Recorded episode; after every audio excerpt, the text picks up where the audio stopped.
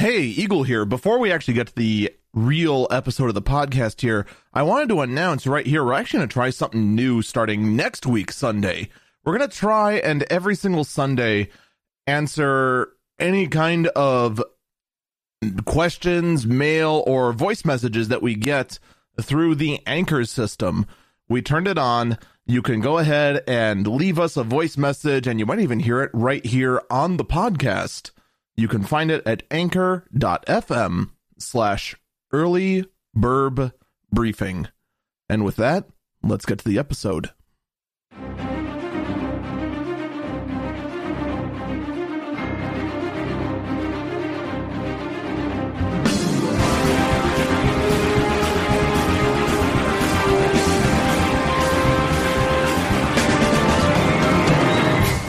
Fresh dose of tech news and insight. This is the Early Burb Briefing. It is Sunday, May 16th, 2021. This is the Early Burb Briefing. I'm Eagle Falcon. You want some concerning news? How about this? Another major ransomware attack. This time, shutting down, from what I understand, the entire healthcare system for Ireland. Doctors are currently unable to access any patient records right now, as the entire system is currently the victim of a quote, very sophisticated ransomware attack. This specifically has affect, affected the health serv. Uh, oh, oh, I'm sorry, that's the that's the guy's title.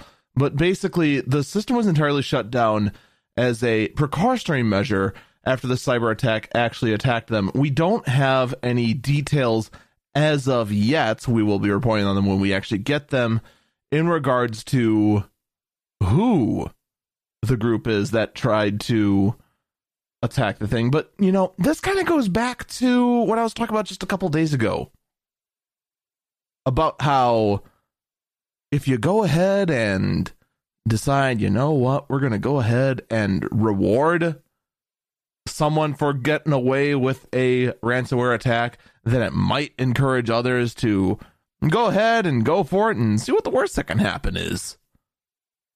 Well, I'm not saying this is directly a result of that, because it could very well be it's not.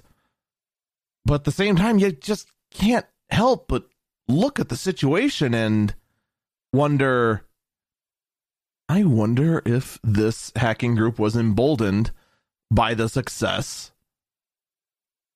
of the pipeline hack. And this also just once again kind of reinforces the whole thing of, you know, maybe, just maybe, making sure you practice basic sort of precautionary measures on a data center or just in standard operations might not be the worst thing to kind of review. And also just, you know, just in case an entire system is potentially encrypted and you have to start from scratch, go through your own data center and figure out how hard would it be to restore from backup because let's be honest, that would have saved the pipeline organization, you know, 5 mil of course, I'm overly simplifying things.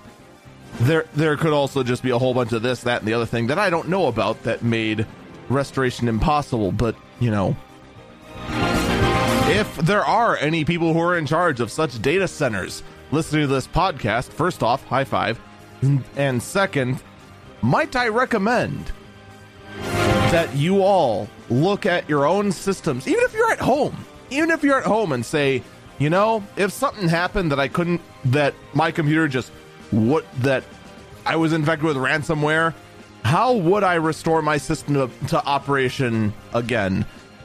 Back up, back up, back up, back up. That's going to do it for me. Stay safe and stay healthy.